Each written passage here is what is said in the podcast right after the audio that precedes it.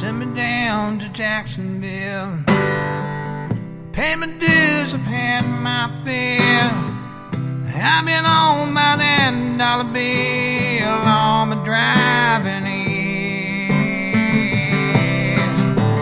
Got a good woman here at home. Grown children that I've barely known. Now they've got kids of their own, and they're with me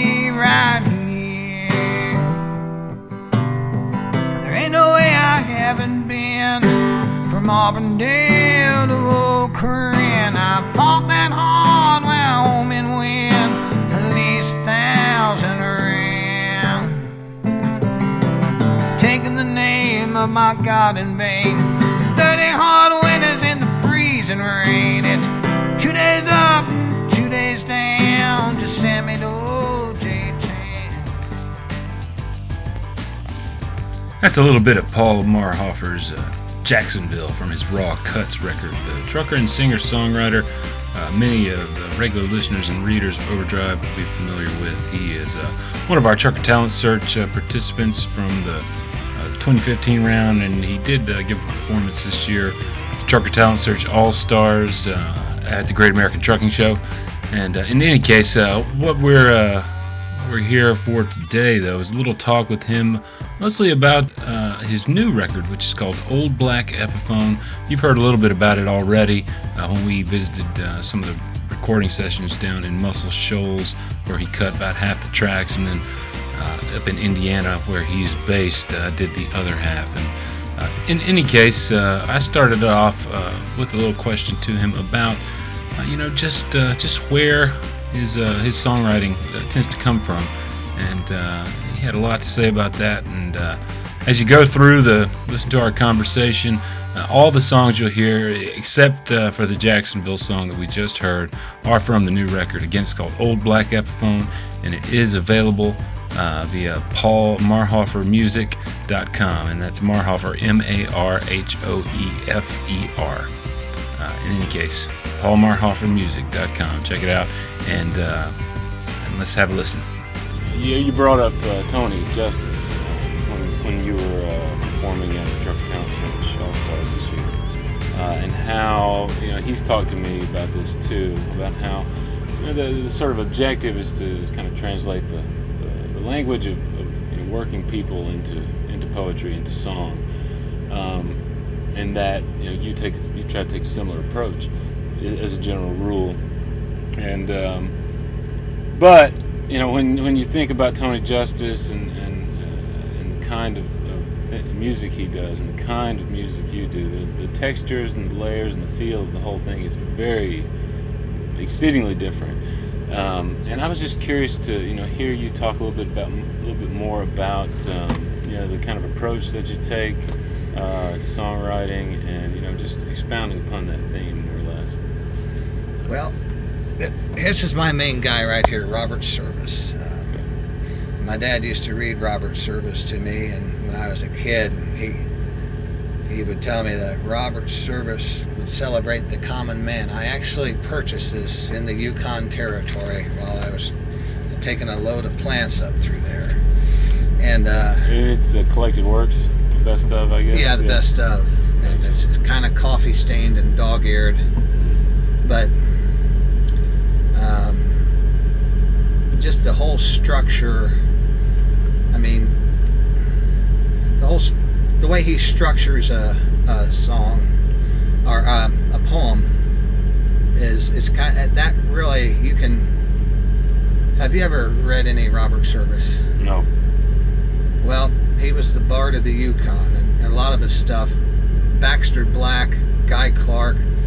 Someone at once asked uh, Guy Clark in Austin City Limits who his main musical influence was. He said Robert Service. He said my dad used to read me Robert Service, and it hit me. It hit me really hard because at that point I'd been writing songs in, for my own, just for my own enjoyment for like 30 years, and I hadn't done anything with it. And then, and then, and then Guy Clark said, uh, "And I don't just write these songs; I just sit alone in a room and play them."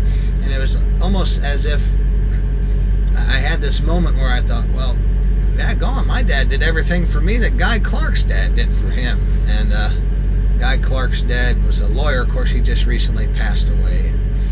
But uh, Robert Service is pretty much the dude.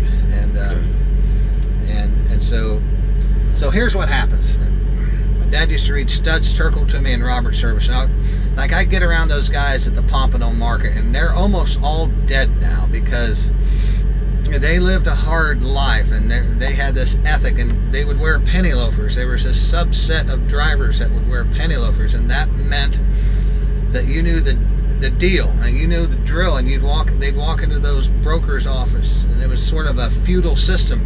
If you wore penny loafers, you were one of those guys, and. Uh, uh, and they would sit around telling these stories about these brothels in South Carolina, and it was just they would use all the forbidden words, uh, and, and they didn't care wh- whether they were acceptable or not, and and it was it was really rich stuff, and I, I would think to myself, if only Studs Terkel was here right now recording this, but all I could do was just sit in the shadows and listen, and then and then try to put it into a Robert Service framework, if that makes any sense. they are good to me. And when it comes my time to go, down to Mount Jellico. And when you see those ashes blow, then you'll know I'm free. Ain't no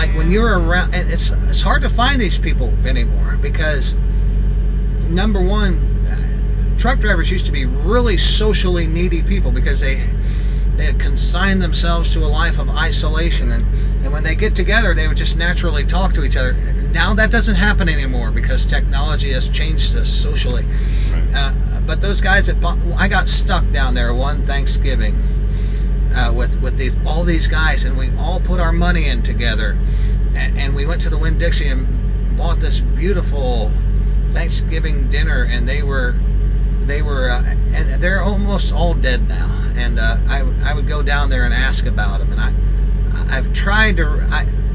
They're, they're material rich people. Those the, the the the boys, the box rate boys out of Pompano, and um, so that's kind of the process for me is when you get around and and this becomes problematic when you I have neighbors who are very material rich and when you write topical songs about people you know uh, that especially the most interesting people are not always the pillars of the community so when you Lucas Brown was about a guy who committed an act of criminality and um, uh, and, it's I don't know. It's um, it's like you you kind of need you need the muse, but the muse isn't just some you know benign force that's tiptoeing through the tulips. The the muse will make a pass at your wife. The muse will borrow money from you and, and not repay it. Um, and um, and so these these material rich people are are, are I don't know they're they seem to be uh, passing from our midst quickly and uh, but you always find one there there's always another one that'll come up Uh, George George Corley Wallace, for instance. Uh, I, I wrote George Corley Wallace because I heard Chris Christie uh, refer to George Corley Wallace as a despicable human being and I was so angered by that because George Corley Wallace is a kind of a symbol of redemption to me in a sense. Now he may have become remorseful too late after the damage was done, and people can make the statement, well, if he hadn't made the stance at the schoolhouse steps, perhaps the Birmingham church bombings would not have occurred because he, he maybe he set a tone, maybe he didn't set a tone. But but Wallace in his last election carried 90% of the black vote. Wallace put in more trade schools in Alabama than, than the entire state of California. He gave more raises to any teachers um, home ownership among minorities is still higher in Alabama than anywhere. So he was kind of this mixed bag, and, and it, it, it angered me so much when Chris Christie said that because I think our greatest problem in this country right now is reductionism.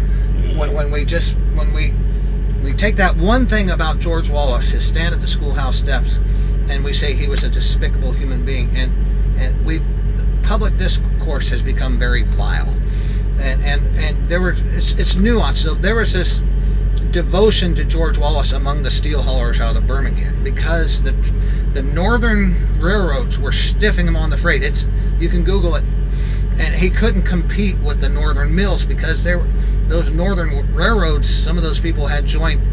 They I think when they're on the same boards, they golfed at the same clubs as the steel mill owners from the north. And so Wallace to this day, there's not a lot of scales in Alabama, and so uh, yeah. So when I started uh, hauling that cheese, I, I, got in trouble. I had a truck note, seventeen hundred forty-one dollars, big canary yellow Western Star, and uh, it was fine when fuel was a dollar twenty, but when fuel went to two fifty, I had to. I, I was I was really hurting. A guy got slow with me. I got behind, and so I, I went up there and I, I, I really, that, literally, that that that is probably the most autobiographical song I've ever written because it's almost completely true, every word of it. Um, and I, my daughter, when you haul LTL cheese, LTL cheese will make a, a liar out of you because you're waiting on one pallet, and you tell your daughter, "I'll be home tomorrow, honey, I promise." And that happened like three or four times, you know. And it's like, oh my God, I'm just a terrible father, you know, because you tell your daughter you're going to be home. Now you can't be home because you have to dodge the scales from um, somewhere in the northern Midwest to Florida, and uh, and uh, and you know, it, it, it, it bit us all in the butt. You know, we we had some boys out of Chicago from Eastern Europe that they they hired, and uh, the the two of them rolled trucks within about a month of each other, and the insurance company said, "Why, why are we buying 65,000 pounds of cheese on each load here?" You know, because they, they were just we, we would load heavy, you know, and that LTL. That's that's where I was when I when I wrecked. You know, I just I couldn't I couldn't. It's like I, I was so wrapped up in my obligation to that truck note that that became the most important thing in the world to me, and. Uh, other people have been there, I know. But. We'll hear a little bit of that here. George um, Corley Wallace was no railroad man. 45th governor, state of Alabama. See, they stiffed him on the freight out of Birmingham Steel. So he trucked it out the state on them 18 wheels. He didn't want no scales. He didn't want no toes. He said, keep the people working, let them big trucks roll. So yes, they love that man, and they love Miss Lane. Cause they brought in more jobs than them people had ever seen. I took to pulling me a reefer on the LTL. From the highways and the hedges to the gates of hell. There's a lot of that kind of uh, re- sort of reckoning with the mistakes of the past on this album. I feel like, and a lot of it, you know, has directly to do with trucking, and not just yourself, but the, entire sort of culture of trucking in a certain way. Um, particularly that song uh, that we just heard, but. But other others as well. There's the well, there's there's the song about um, the uh, the wreck that you mentioned earlier. About it in a roundabout way, I think. Um, God and God alone. Well, I, uh, I had uh, Denise and I are both left-handed. We're very very right brain. You probably tell my, by my truck. I, you know, I, I struggle to be an organized person. All, all of our children became right-handed, left brain, highly organized, highly goal-oriented people, and we we don't know how it happened. We we we, we were just doing the best we could, and then they all graduated from some you know uh, higher learning uh, institution, and we, we were just like, how did this happen?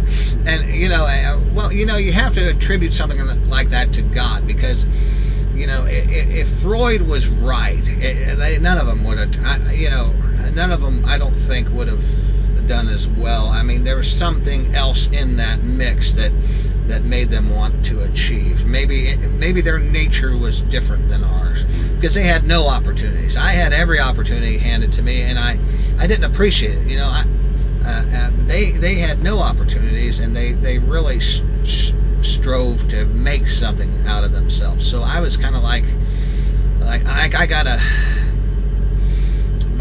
brother's an attorney and he's got a son who wants to be a wandering gypsy and and uh, he's 14 years old and he said, you know, hey, well, why don't you go with your Uncle Paul for a couple weeks? I know what he's trying to do. He's trying to just completely wreck the glamour out of it. Oh my gosh, that's how he lives, you know. And so, I, we're probably going to take him in the, this summer. But he's a really bright kid and, a great kid. And okay. but. Um, so that's a little bit about that about song. Christmas but, uh, after the wreck, when all your kids got that morning were post-dated checks and a Kenworth with a bull rack and one 32nd scale to share. It was three months learning how to walk again, so we learned to eat beans and I learned to drink gin while the rest went to household finance through the courthouse mail. I've seen you in your caps and gowns. Watch you getting up every time you fall down. Know you're doing right by the children at your back.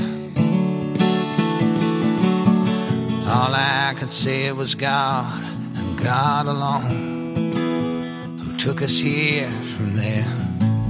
Tell me a little bit about um, you know how the record came together. You know, I mean, there's. Uh, there's clearly like there's clearly some some recurring uh, themes and places and, and, and, geographies in here that I find particularly interesting coming from a, a, guy from Muncie, Indiana. There's a lot of there's a lot of Alabama here, and I know you recorded some of the uh, the record down there Muscle Shoals, but uh, you know what is it about um, what is it uh, about Alabama that uh, that seems to sort of uh, bring out uh, poetry from a guy from Muncie, right? My dad was a wealthy man. Uh, we actually we he actually had domestic servants, uh, and there was a woman from Alabama who pretty much became my de facto mother, and she was like the most perfect soul I ever knew. I, I really I wanted to be like her in, in the way she was patient with people and and we were very close till the day she died. When she died, I was in Idaho. I couldn't get back to the funeral. And uh, when I saw the movie, uh, the documentary Muscle Shoals, I had just been rear-ended by a tractor trailer, and I was a mess. Uh, I was, I, I, was just a mess. They sent me home for. Um, he, it had totaled my trailer, or the, my boss's trailer, and I, I wasn't. Um, I, you know, I had to go to the chiropractor several times, and and I see this. Ferguson had just uh, happened, and I see this move, uh, this documentary about Muscle Shoals.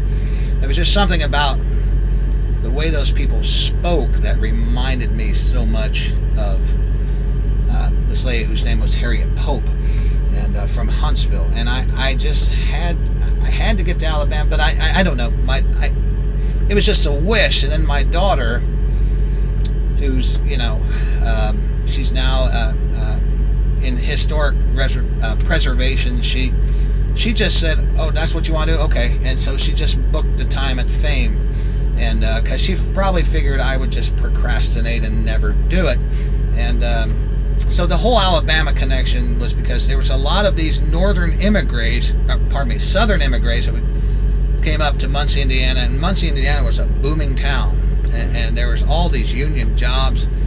Uh, uh, you know, my dad had a union meat packing plant. It was like it was like being an auto worker. Those guys make killer. I wish I could be a union meat cutter in my, my, dad's plant in the '70s. It it was a happening town, and and this lady's husband worked for my dad. And she, and she worked, and, and, you know, maybe I shouldn't go around telling people all this, but I, I was just kind of a goofball, you know. I, I just, um, I, I should have finished college, but I didn't.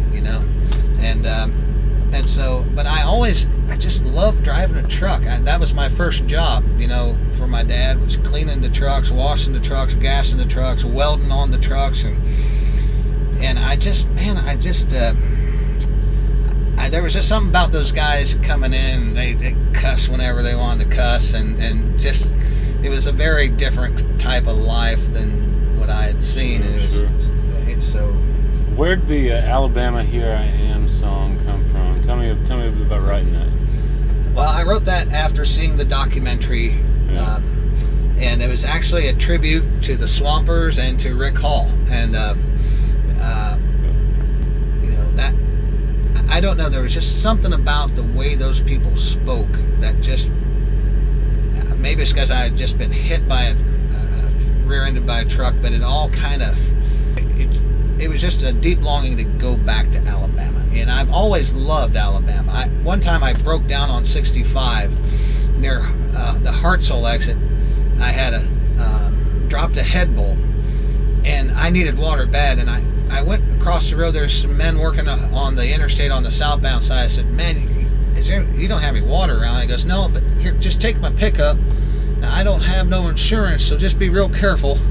It's like he was like, I could have like ruined him financially, but you know, it was just the kindness, and I really wanted to move to Hartselle. I, just, I love it down there. Uh, Alabama, here I am. I heard you calling me. In a still small voice from your healing waters, clearing all the Tennessee. I am the foundling son of your dog-skinned daughter, learn to love you on the knees. Sacred song, your red hills taught us you tender and kind to me.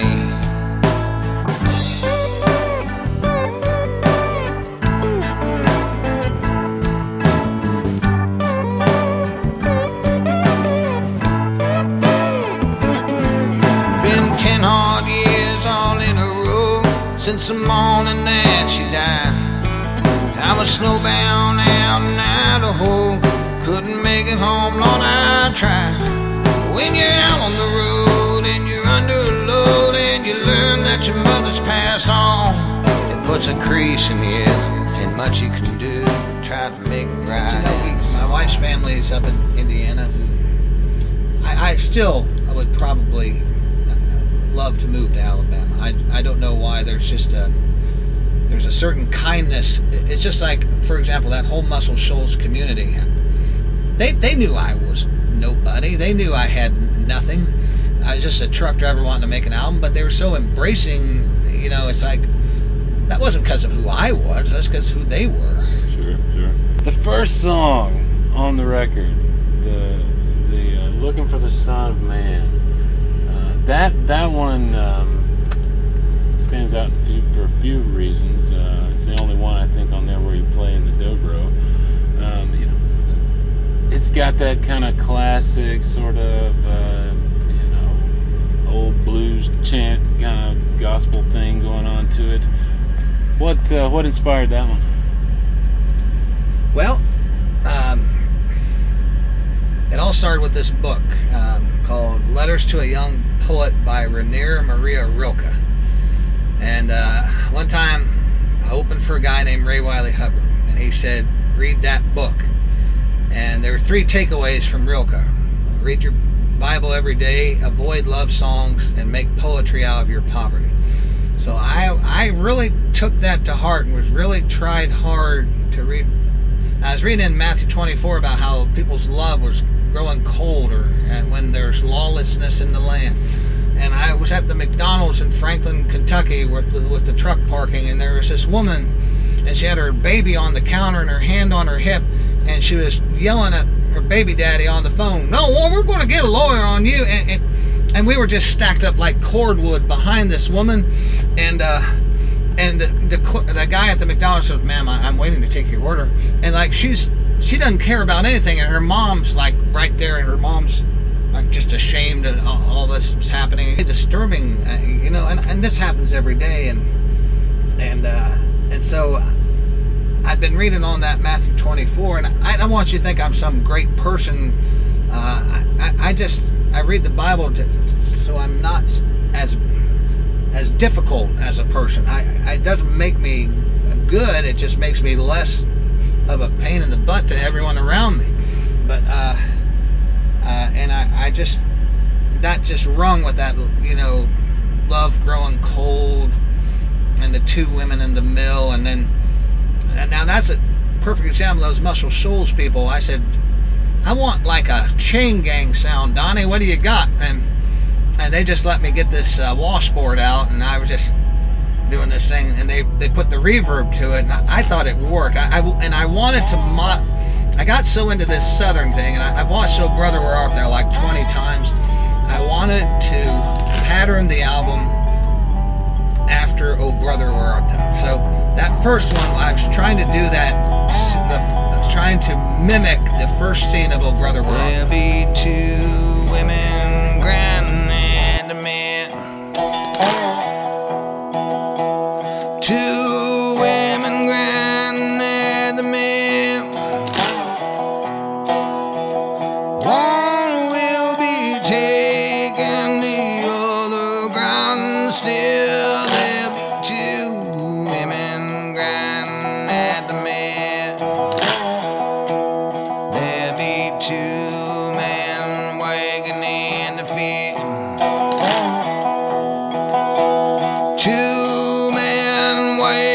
in the field.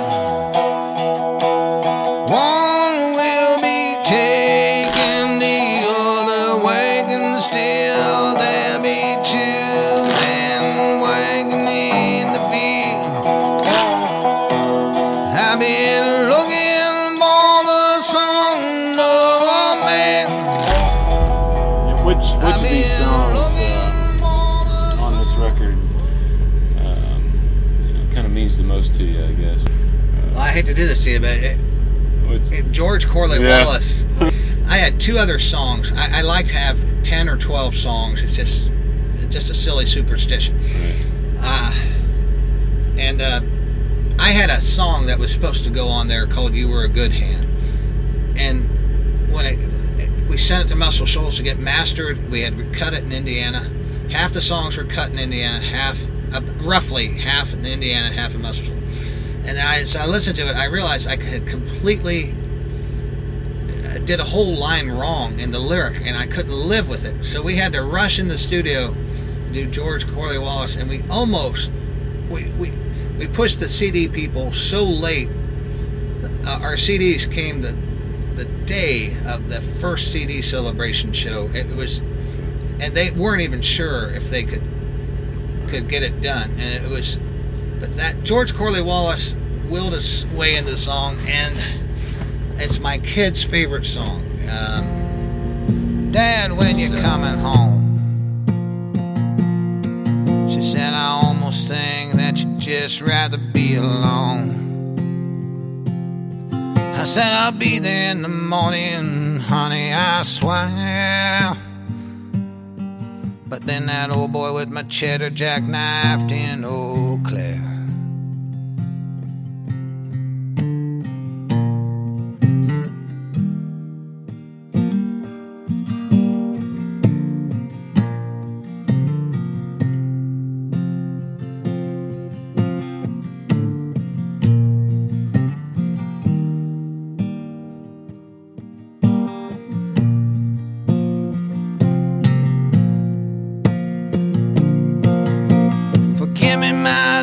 and forgive me, my sons.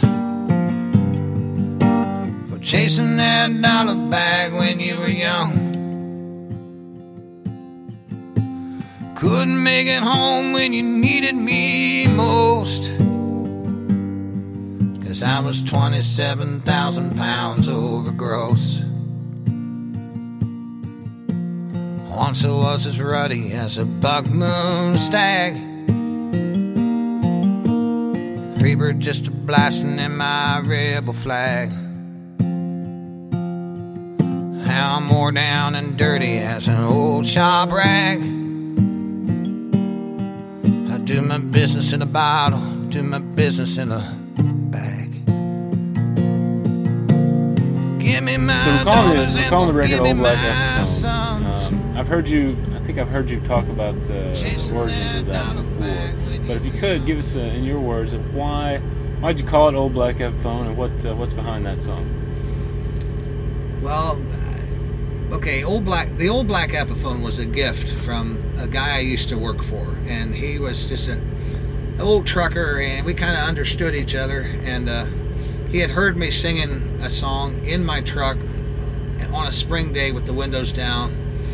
And my daughter had given me this really nice classical guitar, but I accidentally sat on it in the sleeper, and it was held to. I had it all duct taped up and and and baling twine literally. And he goes, "Man, what is that song you're singing? I've never heard that song." I said, "Oh, it's just this thing I wrote." And man, that's a good song. Send me another one. And and he goes, and he looked at my guitar. What's wrong with your guitar? What happened? I said, I accidentally sat on it. And, oh my gosh! And like two weeks later, he gives me this old black Epiphone, and it really has a nice sound. They call that the poor man's Gibson, you know. Well, I was going to cut a couple songs kind of as a tribute to him on an album, and there was a well-meaning music friend said, "No, man, you need to use my Martin instead of that piece of junk." And uh, that was kind of like the end of the band right there. It's like, um, and I hate to say that because these were wonderful people. But I wonder if you should not even try to be in a band with your friends because when these creative disagreements occur, it's like I have no way to contain uh, what happens afterwards, and Right. and and it it was. Um, and they were good people. In fact, the, the following song references. uh, That's how you burn down a band, you know. and That's. yeah. Um, but to me, you don't have to have um, Martin to write a song. But I'm a stubborn son of a buck, and I'm of German descent. Now, by the time I got done making this album and paying Travis Womack to play that old black Epiphone, I could have had three of those Martins. I'd rather play a poor man's Gibson in a harbor, rustic and me. Bow my head each day at noontime for my cornbread, butter and bean.